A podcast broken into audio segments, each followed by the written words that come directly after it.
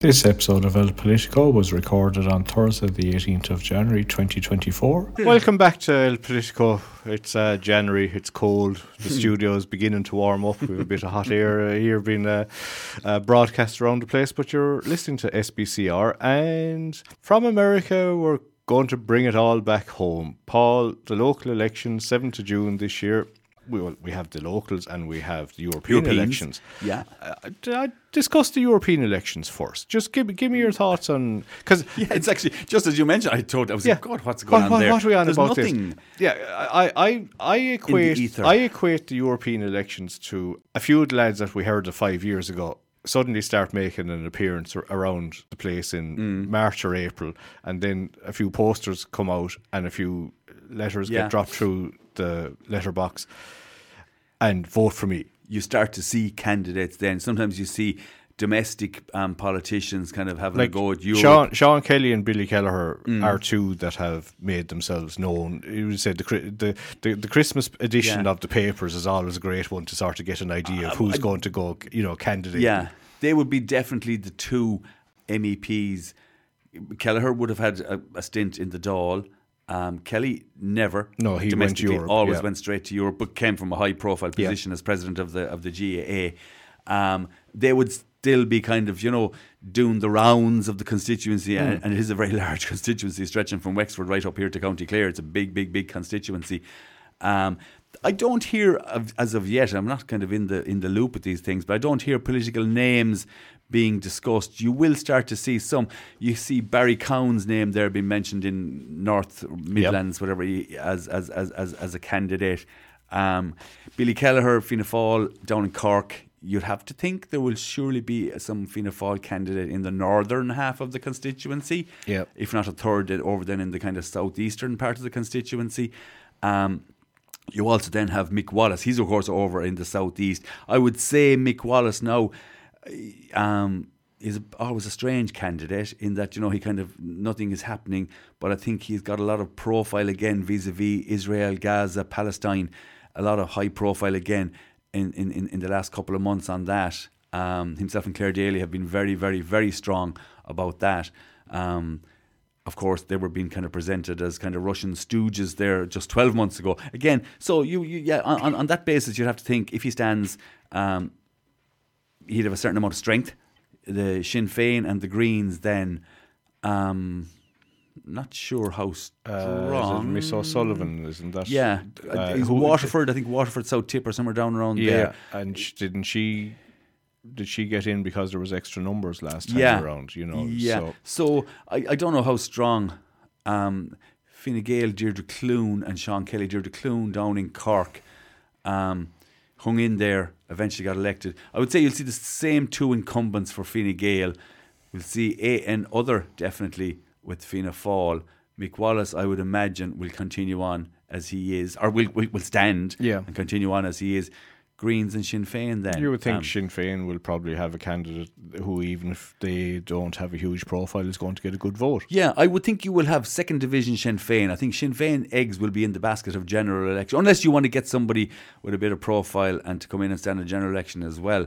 Um, I would say you'll be kind of. Um, yeah, I wouldn't expect a, a high profile Sinn Féin. I think they're going to really be concentrating domestically um, for the general election, um, possibly the year after in 2025. Um, so we'll see. Unless they get celebrity, likes of Joe Brolly, not down here, perhaps in the south of the Ireland. Um, unless you get someone like him, would like to do 12 months in Europe and come back then, which has often been a track beaten by a lot of politicians, go over for 12 months and come back then domestically to kind of win a seat in the Dáil. Possibly for Sinn Féin. You would think um, the Greens could struggle in this election. I think there's a feeling, hmm, mightn't be like that, but there's a feeling the Greens will struggle electorally Yeah, um, and we'll, this we'll, year. we'll- we'll come back to that in a second. Tom, your thoughts on the European elections? Have you any? I don't think it, it, it matters to most people as much as the how, how do you say our national elections. To be honest, I think they'll. Yeah, they'll- but should it? Should it? Um, I think Paul made a, a really good point earlier on when it was about the day to day responsibilities and kind of focuses of, of people in their daily lives. And as I say, the economies, the, the cost of living, fuel costs, they're, they're the kind of the pressures of daily life. I think, I don't know whether there's a, there's a lack of connectivity to our European represent, unless there's an issue that involves Ireland and Europe directly. That Yeah. there's something that that needs to be um, addressed, but it's it's there's a direct connection between Europe and Ireland. Yeah, but sure, Tom, the biggest potential topic and issue out there directly affects Europe and directly affects us and has directly affected us for the last two years. It's the war in Ukraine. Yeah. Well, even if you take, a, a- you can see. Um, I always remember here, Luke. We did a show a couple of years ago. That guy, um, he's involved with the musicals and things, and he's in UL. He talked. We talked about the European Union. I, I, Yes. I remember his name now. Um, but it was interesting discussion about politics and French politics. We were talking. It was the French election, Macron's second presidential election. We talked. He talked about. He, he was a serious Euro um, Europhile. You're a fan. Eu- Yeah, Euro yeah, fan, yeah. Europhile. He definitely was. But he talked about the, the, the European Union. It just basically, no matter what all the stresses and strains are, Brexit or whatever, it grinds on, it continues on, it continues on. And I, I've often thought about that since, like, you know, it was an extraordinary, um, I felt it was an extraordinary comment to make. And you can see, I see a lot of stresses and strains um, within the whole EU now at this stage. Um, you talk about Russia Ukraine and the pressures that has put on the EU, potentially then with accession of Ukraine as well. Even laterally, even after that, the nature of the European Commission versus the European Parliament in how it responds to the Israeli um, Palestine um, war genocide, war crime, whatever you want to call it at the moment. Um, even that, I can see fissures and cracks and, and, and stresses. And I see the Parliament um, mightn't be on the same hymn sheet as the Commission. So, I mean, like, um, I think it will, at the point you're making there, look, I think it will and it should, and it's amazing that it isn't more relevant. More relevant to our daily lives because it most certainly is. Yeah, and I mean when you when you think about relevance and the way things have manifested themselves in the last couple of years, I mean you look at the UN and the lack of power they actually Mm. have when it comes to um, Gaza, Yeah. Israel, the Palestinians. You know, they have been shown up to be very powerless Mm. It's- it's- in a situation like in it's even though they have representatives Yeah. of right around the world. But you see, that you've, you've got permanent members of the Security Council. At this stage, it's not fit for purpose, to be honest. It doesn't seem to be. Doesn't Uh, seem- to be correct, but it doesn't seem to be fit for purpose. If you can have a veto, if you're the US or you're the UK or you're Russia, um, and you can have a veto. So that look, that's architecture that was created out of the Second World War that was absolutely necessary. And in a lot of ways, it still is necessary. But the way it's run or how it, how, how it works is is whether is, it is- affects is direct change. old fashioned and and, and Yeah. And isn't I, going to do in the future. I, I think the demise of the UN, Paul, could nearly be. You could put it back to the first Gulf War, yeah, well, you see, I- you had all these resolutions, yeah, you- and the yeah. second Gulf War, Yeah. and these resolutions, and it was a bit like then, you know, the, the whole thing, you know, the the dodgy dossier, yeah, and everything like that, and then it was, ah, we'll ignore that, we'll ignore that, because because oh, prior to that, no, the world. Sorry, you had a scenario where if the UN uh, had a decision or made a decision, it was re- respected and it was acted upon.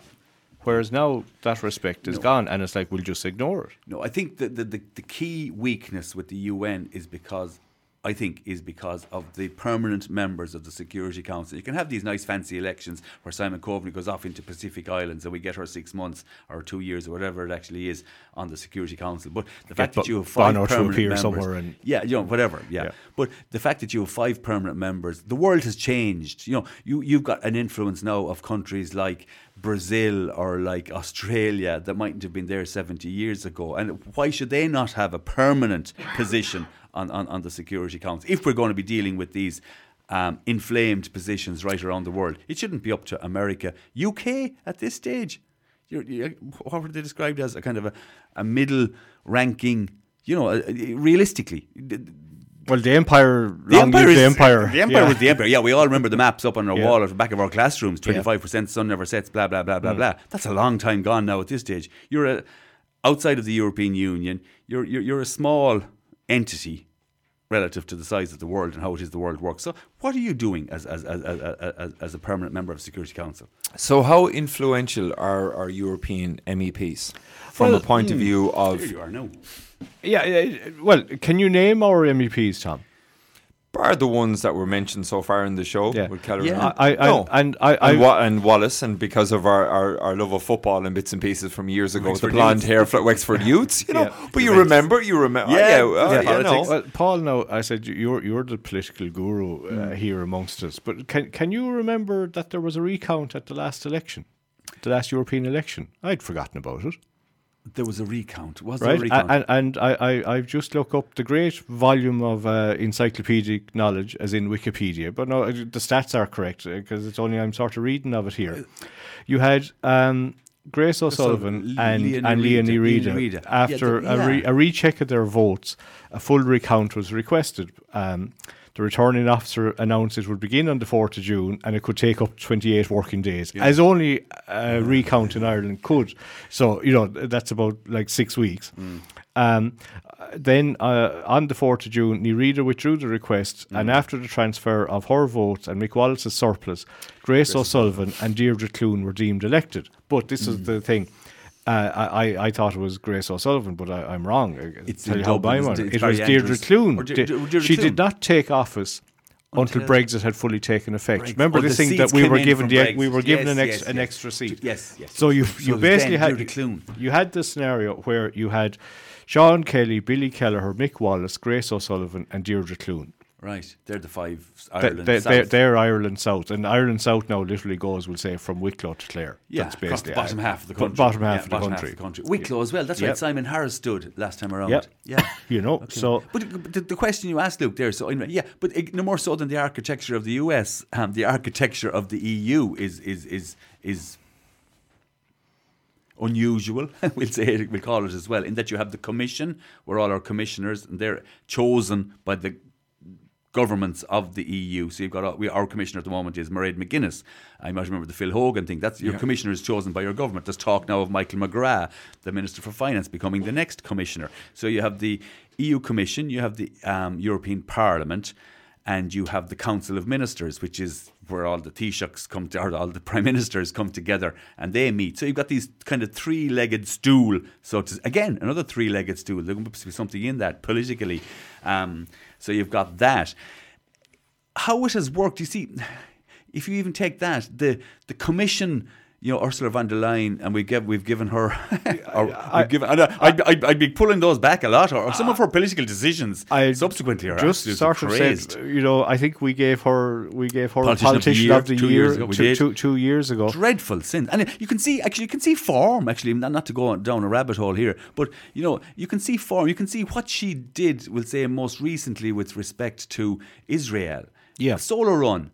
Um, she did the same thing with respect to, do you remember with the, with the drugs for... Um, COVID. the drugs for COVID, Solar Run. Her political judgment, I'm starting to think now, is like me own, very bad. you know, she um, yeah, he really is making massive blunders. I think. certainly.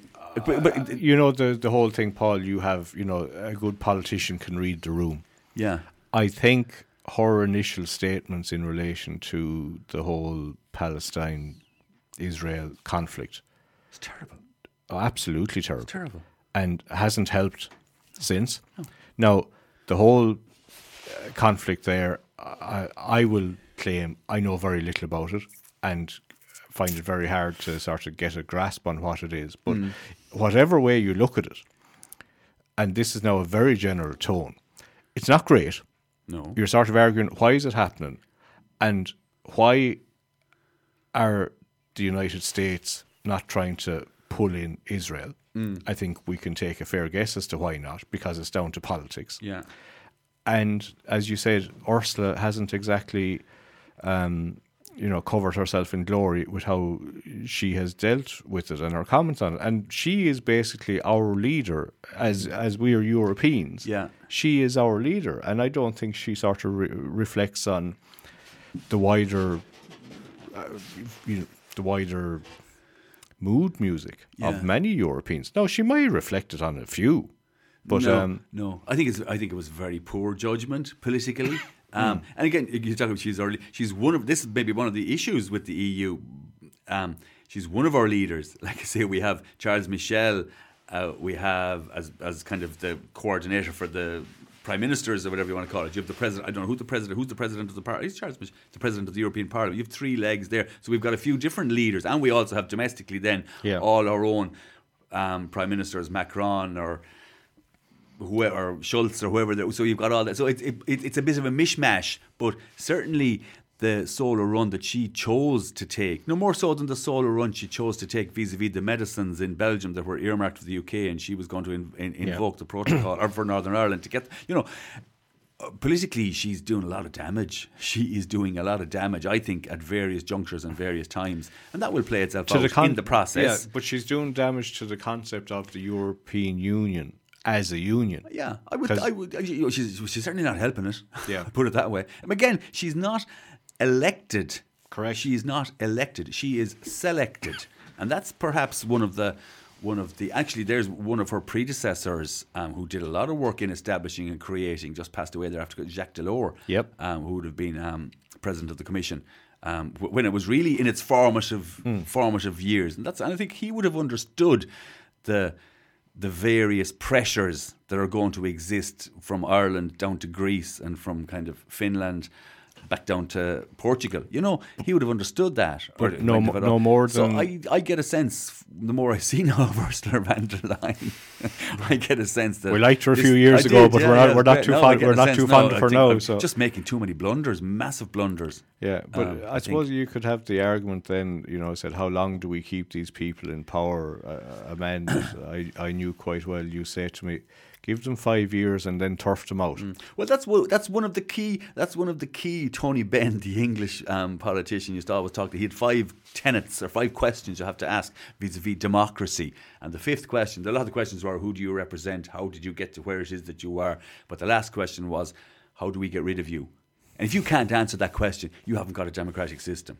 You know, how do we get rid of you? It's a Uh, uh, key you- question. You uh, have to be able United States of very America, hard- please discuss. Yeah, so it's very hard to answer that question when it comes to a position like that of Ursula von der Leyen. We can't get rid of her, you know? Yeah. Yeah, That's it's like an, it's like a, it's like an exit strategy.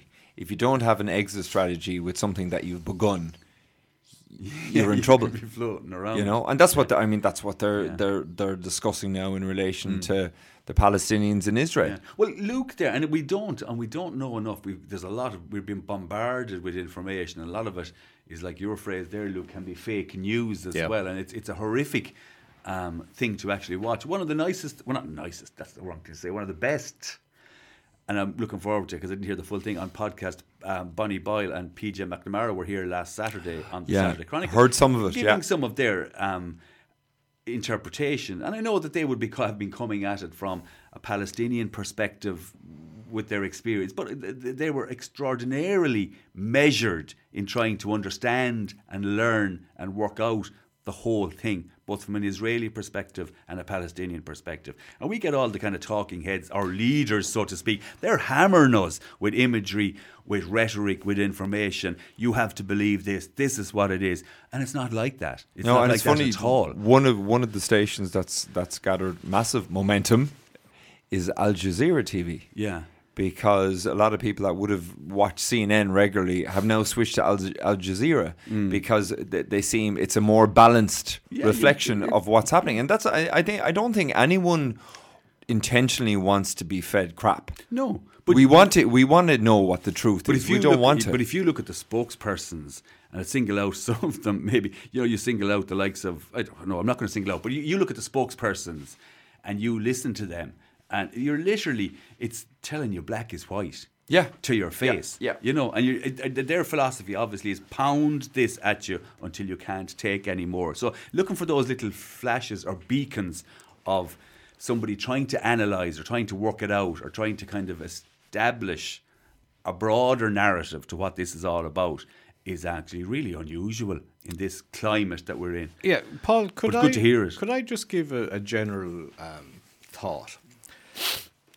While fully acknowledging that I would imagine the vast majority of Irish people do not fully understand the political the political situation in with Palestine and Israel, or the nuances of it over what appears to be about two thousand years, and how mm. that situation has got to be where it is. But if you come come back a few levels and say, right, the power supply and the infrastructure of another country is ran by the country next door. Mm.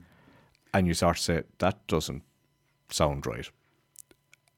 And you say, then this country next door starts bombing the BJ's out of it in response to an incident.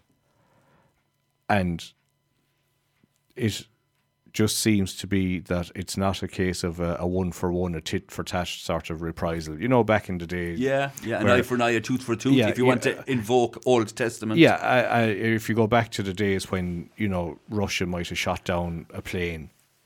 Or somebody shot down a plane, and the Yanks sort of sent a few cruise missiles you know, mm, yeah. out into a field somewhere.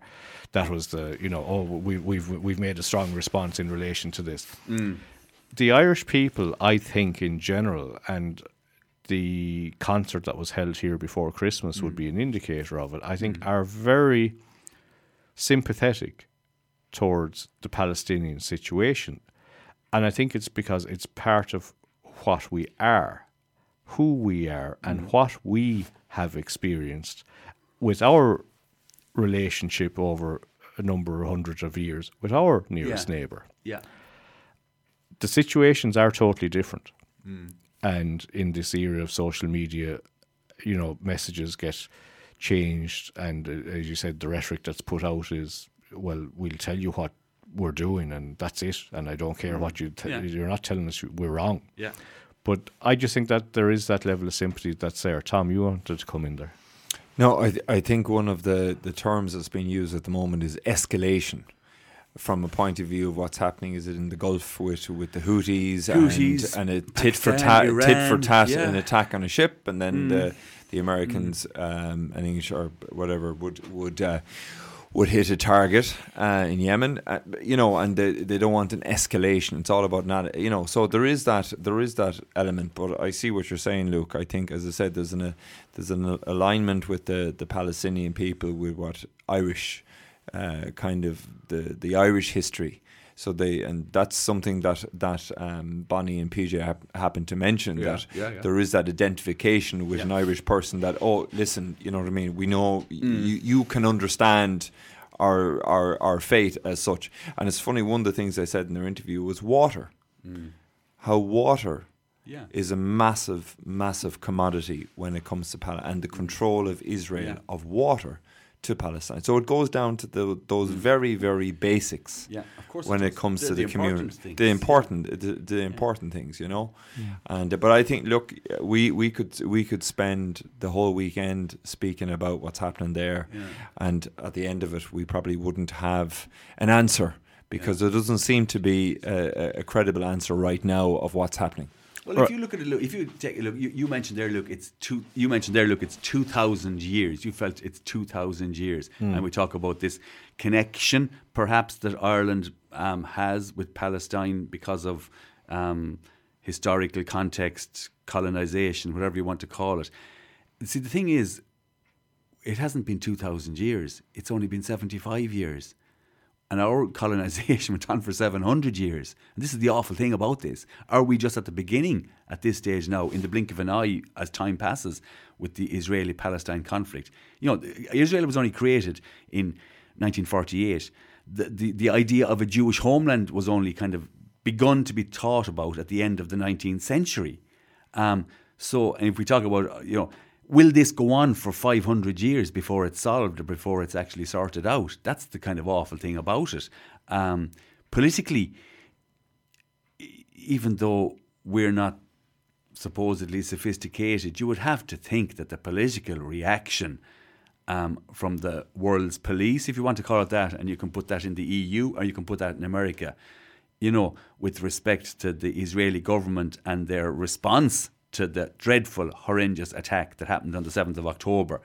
We, we, it, we knew this was going to happen. You could see the rhetoric, the words that were being used from day one by Netanyahu, by former prime ministers like Naftali Bennett, you know, about getting people, you know, scum, animals, you know, the president of Israel, Herzog. You know, I just can't understand why there couldn't have been more pressure exerted on the Israeli government not to respond in the way in which they have responded. It just seems the lack it of, seems over the top. The lack it seems, of it seems it is, and we're debating this in terms of genocide now at this stage. Yeah. Can, I think there's no question about debating it in terms of war crimes. I think there's no debate there. I don't think there is. No. Um, genocide, again, that's open to debate because at least they're telling people when they're going to bomb a place. Maybe that's not genocide. So whatever, that'll be determined by the European, or by the Court of Human Rights. But the response has been totally at odds um, with what actually happened. That's my opinion. Maybe we should offer an like- opinion here on this. you you potentially say the states were basically sleepwalking while this started, in that they had no real sort of oh you know we, we respect the right of Israel to defend its territory, Well, that was okay, and that was Ursula von der Leyen as well, you Yeah. know, and Rishi Sunak. and that was the line that they were coming out with. But you, then you start saying, okay that might be fine for a day or two, but then uh, Mm. when the Israels uh, are, have basically told you. Uh, We're we're going to keep going. But you We're- saw the speech, the Amalek Yeah. speech. You saw that that Yeah. night with that yeah invoking Uh, the Old uh, Testament. then you'd sort of, you know, sort of, if Paddy sort of in East Clare can sort of look at that and sort of say, "Jeez, lads, you're not reading the room great yeah. here." Yeah, but, What's this um, about? but But what's actually going on then? Yeah. So, and that brings us back then to what we said earlier. You know, domestically, then this is supposed these are supposed Antony Blinken, Joe Biden. These are our best politicians, our Secretary of State, our diplomats. The whole Yeah. thing. They've gone through Barack Obama's administration. They've seen the world. They know how the world works.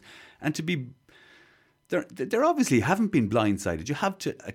You have to accept then that they know this, they knew this, they understand this, they're happy to allow this to continue. but and that's then why domestically Joe Biden, you know, the broader political picture, and this is grotesque politics, but it's politics nonetheless. You know, this is why he puts himself under domestic pressure then because his vote will be more um, susceptible.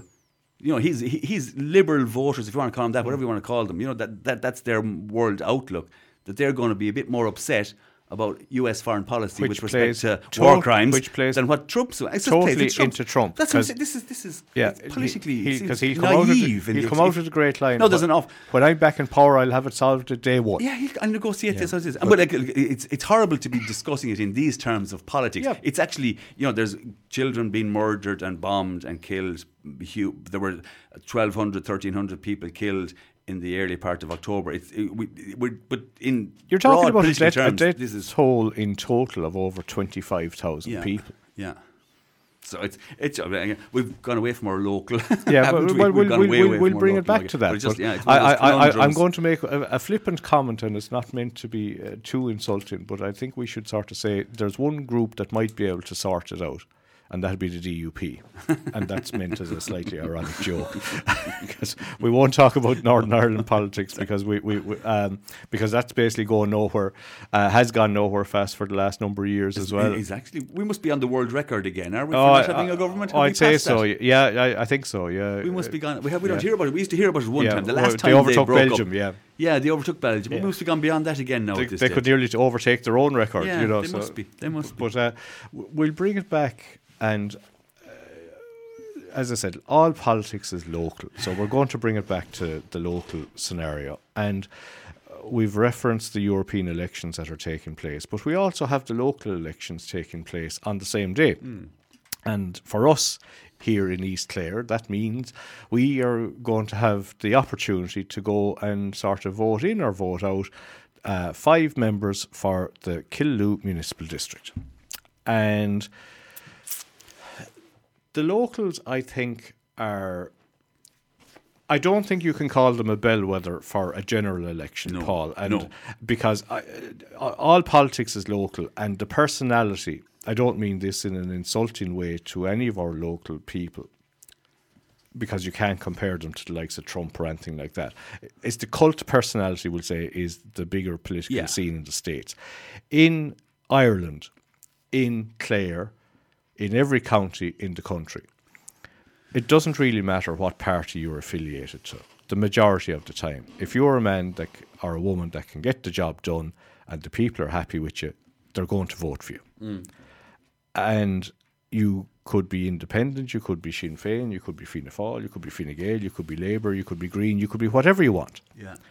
And if you're doing the job, the chances are the locals are going to vote you back in, or they're going to vote you in on what you say your your your um you know your sort of manifesto is, Yeah. and it's hard to have a manifesto like East Clare. You know, if you talk about purely political things, so we're we're we're we're talking sort of personalities, and coming up, we're now in January, so we're say five months away from the elections, and I have to say, I'm a little bit disappointed that we have a lack of political enthusiasm in East Clare, mm. and I don't think it's going to be the same in the urban areas. I think it is also going to be a case in West Clare. And we have a scenario here in East Clare where our elected representatives, we have five men, three Fianna Fáil, two Fine Gael, that are coming to the end of their term. They are the exact same people that were there for the previous five years. So the grouping that we have at the minute have done nearly 10 years. And it is hard to see anyone coming from within East Clare to challenge them in a way that I think could make a meaningful difference. And I think it's very interesting to look at the, dy- the dynamic of the Killaloe Municipal District. In general, I don't think it's inaccurate to say that you have party political affiliations, but they are put aside in the vast majority of cases, and the five people there are just interested in trying to do what they consider to be their best for the people of East Clare. You can argue have they delivered or not, but I don't think you can argue on the fact that they are doing their level best. And you have a good representation across the district. You have in Killaloe, you have Tony O'Brien, Fianna Fáil. You have the man who will hoover up more votes probably than any politician in the in the country, Joe Cooney, but like slash the mills slash everywhere else around the the, the, the county that Joe wants to be Yeah. from. Alan O'Callaghan down, we'll say on the border, uh, you know, Kilmurray. We have on the other side of the border, we have the Whitegate man, Pat Burke. Pat Burke, and then we have Pat Hayes, Yeah. and they have done a good job, I think, in the majority of cases for the people of East Clare. You could say it was highlighted by the fact that at the last election, the five were returned That's right. with more candidates. This time around, I worry that people have looked at it, at this and start to think, is it worth our while hmm. putting up candidates to challenge them? Because at the minute, we have one. Hmm. We had two, but now we're back to one. But we have the Social Democrats have a local lady, and Yeah. great to see uh, a female um, standing, Fiona Levy. Fiona has, yeah, You know- declared for the Social Democrats just before Christmas. Yeah. And I will wish her the very best to look, as I will wish all of them the very best to look. It's good to get a female voice out there, but I think she is going to have a challenge to try and get her voice heard and to get a message across because the existing candidates will say, well, this is what we have done. And the Great Line Rome wasn't built in a day. But if you look around the area at the minute, what are the two biggest things that are probably happening for East Clare? I suppose the Bridge in Killaloe, um, Inishcaltra project. Yeah. Is that be it? Yeah, Yeah. the two. Yeah, yeah. No, you could say it's taken years for those to happen, Yeah. but they are actually happening. More recently, you can allude to the campaign for the sewerage in, Broadford, Broadford. which I know is more a national decision, Yeah. but very much Local implications. very much local implications Yeah. and supported by the locals. uh, Yes. you know, and you could look at it and start to say, now, those five people I've mentioned to you, none of them are from Broadford, right?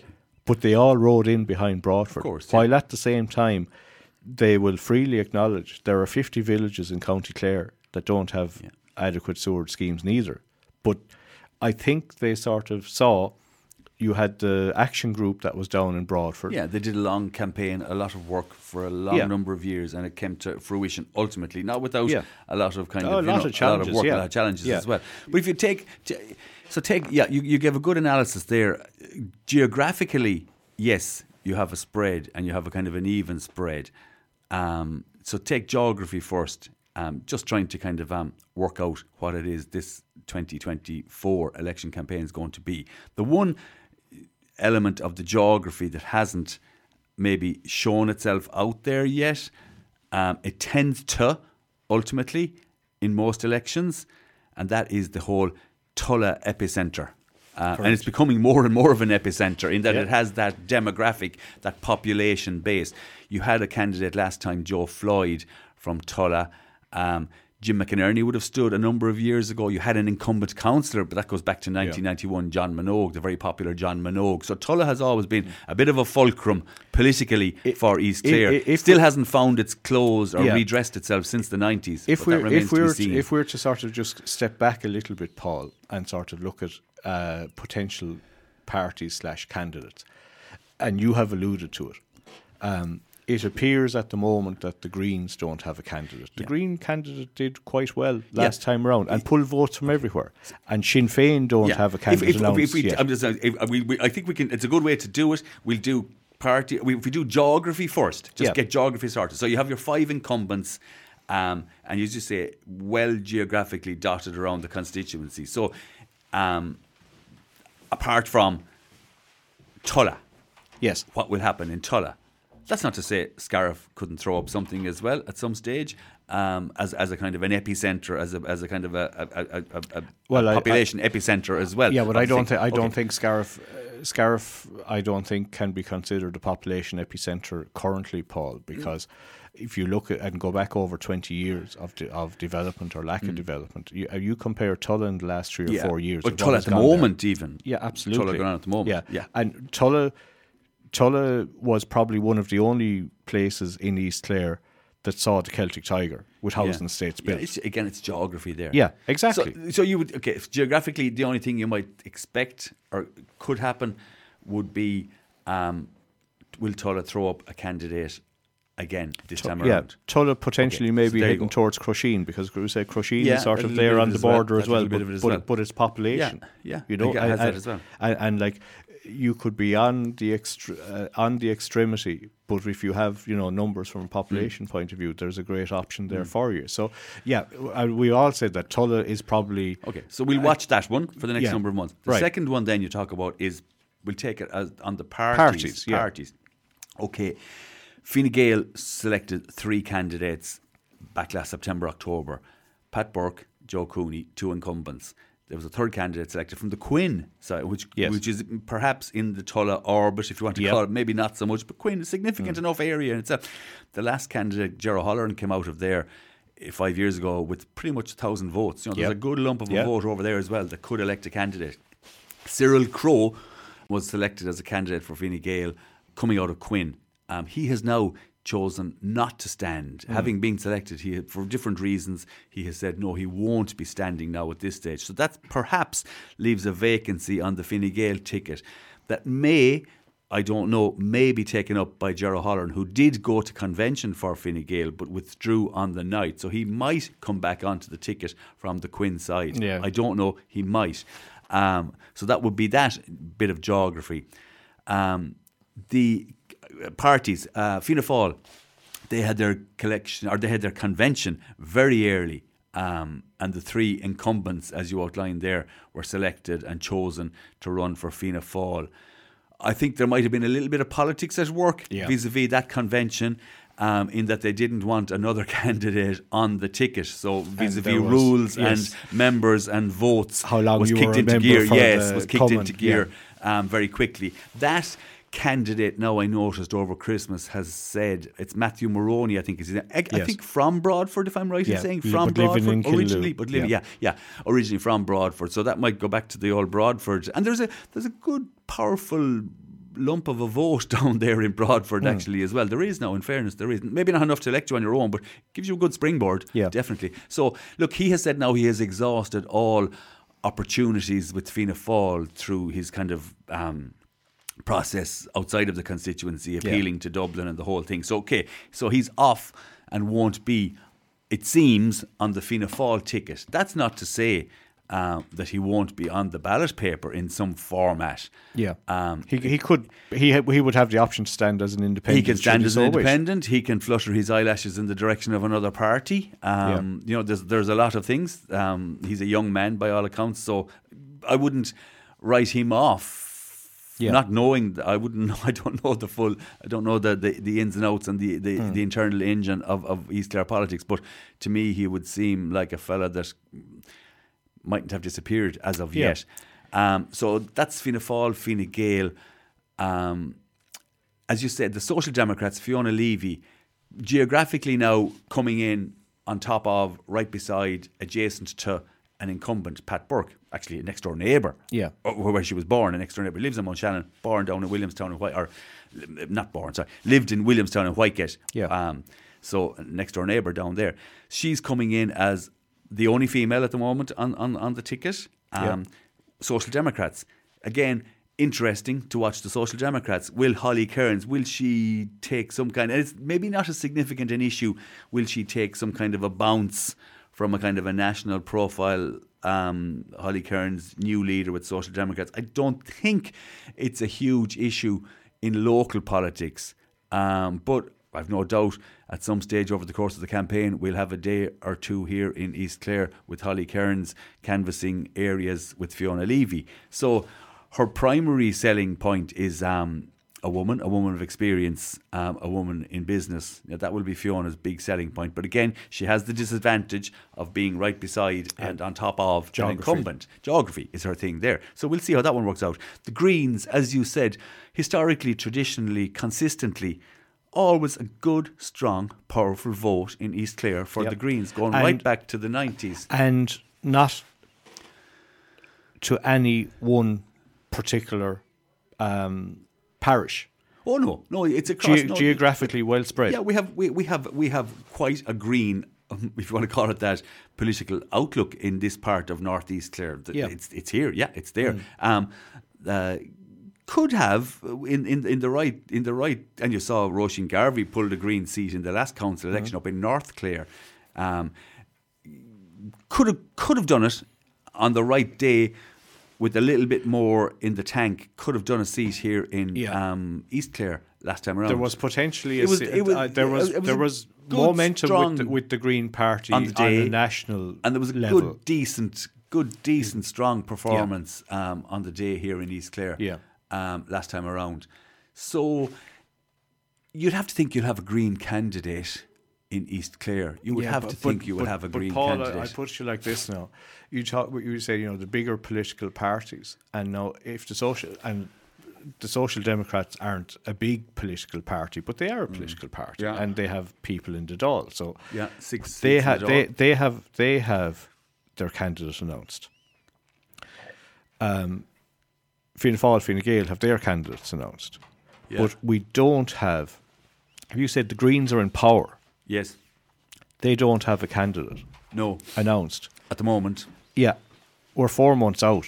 Mm. I think if they were going to have someone and trying to build a bit of momentum, Yeah, they would have been announced already. yeah, Sinn Féin don't have a candidate neither. Yeah. And just going off the national and the county election from the last time, there is a big Sinn Féin vote to be had.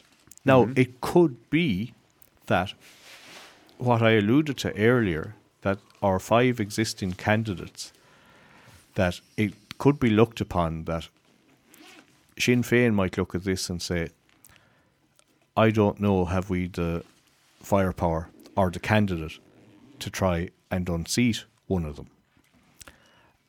And they might say, right, we're going to concentrate on Shannon Ennis. Ennis.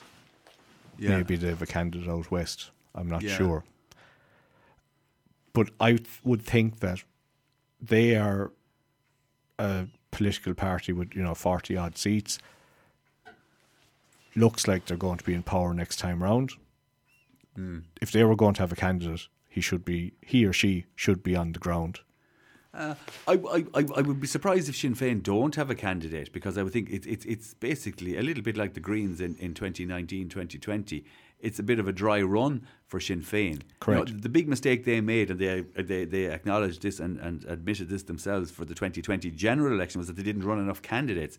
A local election, when you know a general election is coming up a year later, a local election is a wonderful opportunity for you to, at the very least, go out there and show a face.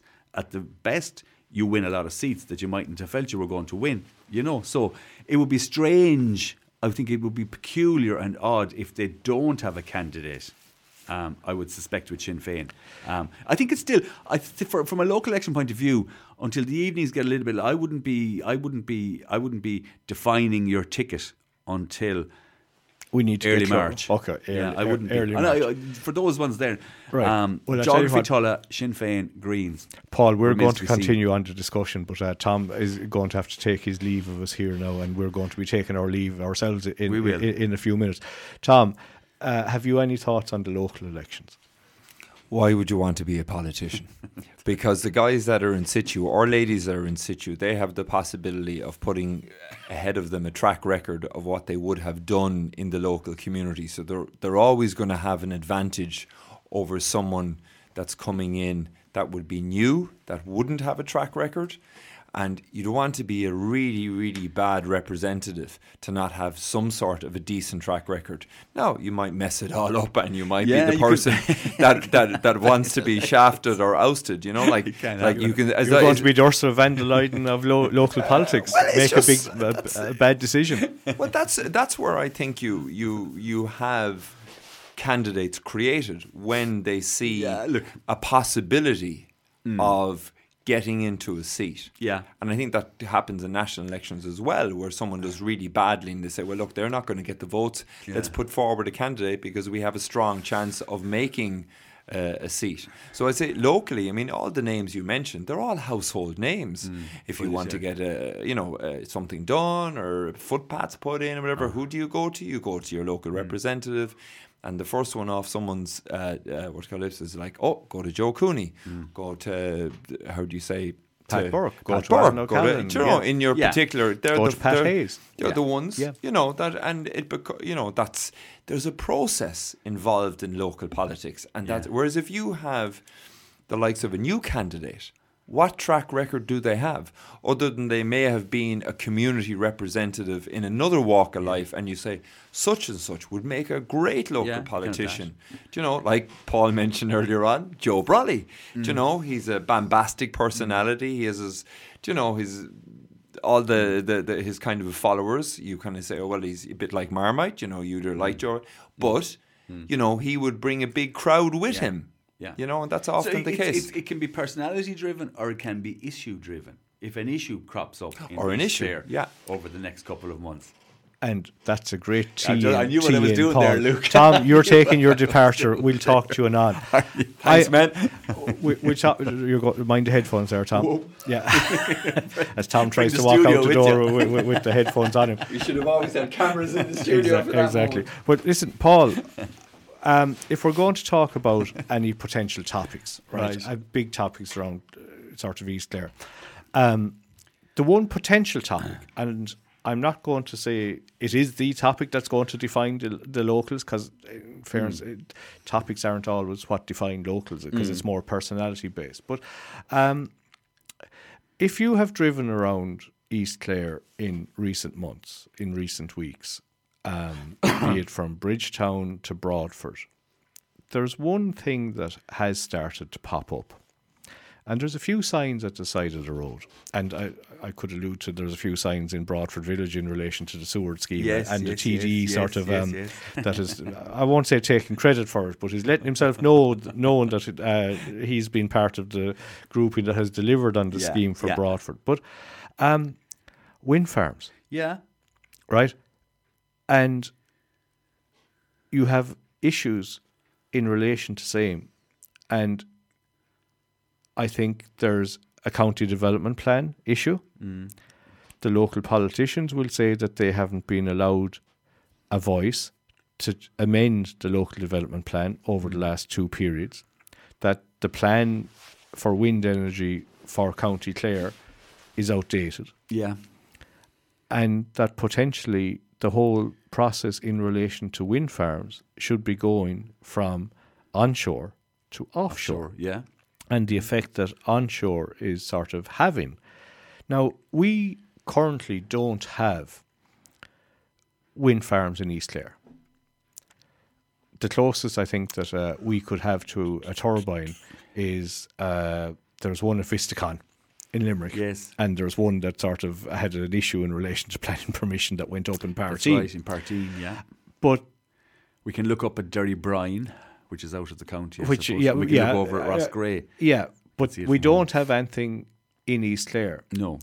But within the planning system, there are about, I'm open to correction, between 65 and 75 turbines planned hmm. for East Clare in a number of wind farms. There, you drive through Broadford at the moment, and there are signs on the road, broadfordoatfield.com Yeah. and it's basically Broadford and Oatfield say no. And it's no to future energy and no to their Knockshanvo project. So Knockshanvo, the 12 o'clock hills, Broadford, that general area. Broadford is a particular target for wind farms. It has been identified by companies as having great gusts of wind, obviously blowing down through there. And there is a group that has established itself down there, and we say broadfordtoatfield.com is a website that they have, and you can sort of check that out, and you can check out their Facebook page as well Yeah. where they ha- they have um, opposition, and you said there's existing proso- pros- proposed schemes for Bodyke, Tuamgraney, Kilban, Fahibeg, Yeah. and you're now talking Broadford, Oatfield, you know, and you're down, we'll say, to the you know the twelve o'clock hills. Yeah. That where that general area is, there's a lot of uh, turbines proposed for there, and Future Energy are one of the companies that are involved in sort of doing this, and have held a meeting recently. And you talk about consultation and lack of consultation. They held a meeting recently in relation to that proposal, and they had a presentation and in the Castle Oaks and Castle Connell, Yeah. which for uh, the uninitiated is not in County Clare. It's Yeah. not in the area where these turbines are being proposed. Now, okay, it's not a million miles away from it, Yeah. but are you trying to tell me, Paul, that there is no community hall, hall or room in Broadford or the Mills or Kilkishen, that general area, that couldn't have held a meeting from from a company? That's a it. uh, That's a v- distinct lack of respect shown to the local community, in my opinion, from these companies. But they don't care. No, the, the, the, those consult- consultative encounters are about ticking boxes. Yeah. you know, they're, they're not about establishing principles or, or developing policy. They're Yeah. ticking boxes um, as part of a Bord Pleanála. Yeah, like they they lodged their Submission their their their submission before Christmas, apparently, which goes to nearly four thousand pages. Mm. Now, as I said, the great initiated amongst us would struggle to read four pages Yeah. sometimes. I don't think most people are going to have the will to live to sort Yeah. of try and read, read Look, four thousand yeah. pages. But uh, Could you think it could be It- a, it- topic? absolutely. It, it, you outlined the areas there, and you just kind of mentioned at the end the different places. But I, it, it, it's that part of down to Bridgetown, Broadford, over to Oatfield. But it's also coming back over this side of the Slieve Yep. Barnas, come Ogonnelloe, Cahir Hurley, that type of area as well. So it's a significant geographical and the one that has um, been granted to the permission. East Clare the one that has been granted permission is the one that sort of is sort of Bodyke Cogunlo Tuamgraney, Yeah. you know, Yeah. and um, So if, if, if there is to be an issue, um, and you, there, there, it's maybe slowly winding itself up. I saw there sometime over Christmas there was a public meeting held in the Cobblers in Bodyke Yes. on the issue as well. Like you know, and if it's down there in the Broadford, Oatfield, Bridgetown area, slowly developing an issue. What impact locally, other than to deliver a message, you can actually achieve on it, remains to be seen. You know, a lot of these type of major infrastructural national projects, and I presume these would be coming under that umbrella, hmm. are now kind of bypassing the normal, no more so than you outlined the lads saying there with vis-a-vis the county development plan. A lot of their functions have been bypassed and the planning process has been bypassed in that you go straight to Bord Pleanála you don't go through the local the process same, anymore. the same with uh, Irish Water. that's deliberate that's deliberate policy from a centralized democracy if you want to call it that. Um, so other than delivering if it gains momentum politically as an issue other than delivering a message it probably won't as it is just electing a councillor change but it's it's good to have somebody expressing your point of view if they're elected on that issue. But uh, your point is valid. If you were to pick out an issue, we've picked out parties, we've picked out personalities, we've picked out geography. That one thing remaining is an issue. If there is an issue to become a kind of a A topic. lightning rod or whatever, a topic for the maelstrom that is an election campaign, it would be that. I don't see any other Yeah. in East Clare. Because the the thing, Paul, I think you know, if as I said, if you drive around East Clare, you, you know, you're around Killaloe, you see the bridges going up. That's mm. infrastructure. Yeah. Holy Island, Inishcaltra, while not quite being infrastructure, it's been designed for a tourist Yeah. point of view to enhance that. And to get to Holy Island, you know, all roads will sort of drive you through East Clare. Mm, Uh, and it's not going to compete with the Cliffs of Moher, but the council have taken it on board. Eventually are getting there.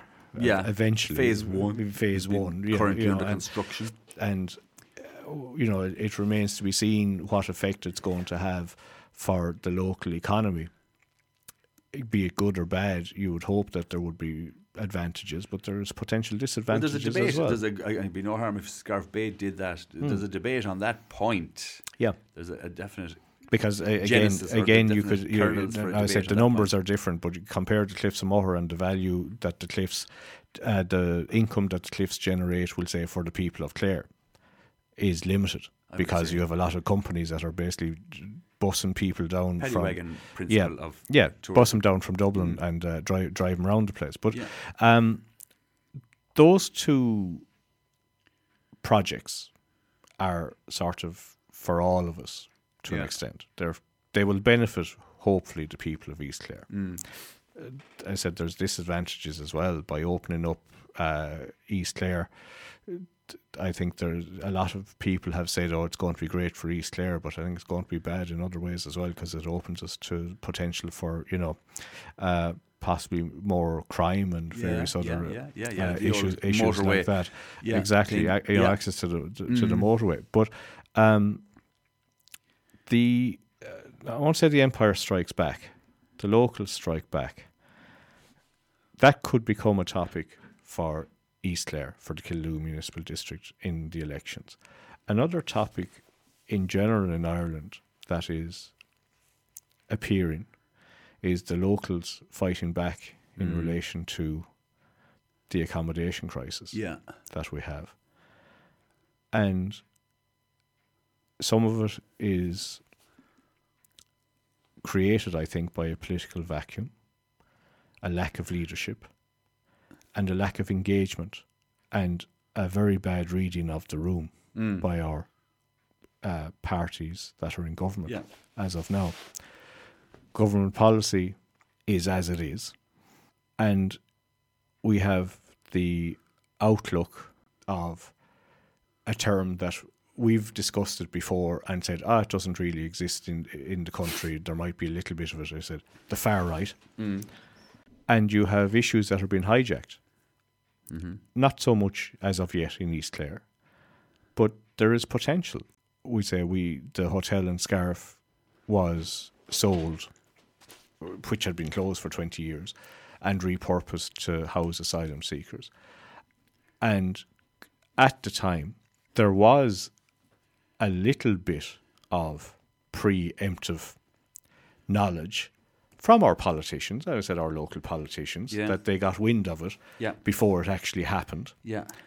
And there was a bit of a debate. There was the sort of uh, events being stoked up on social media, but then uh, there was a public meeting where, surprise, surprise, not so many of the people that sort of talk about it on the internet from different countries uh, didn't appear in into East Clare.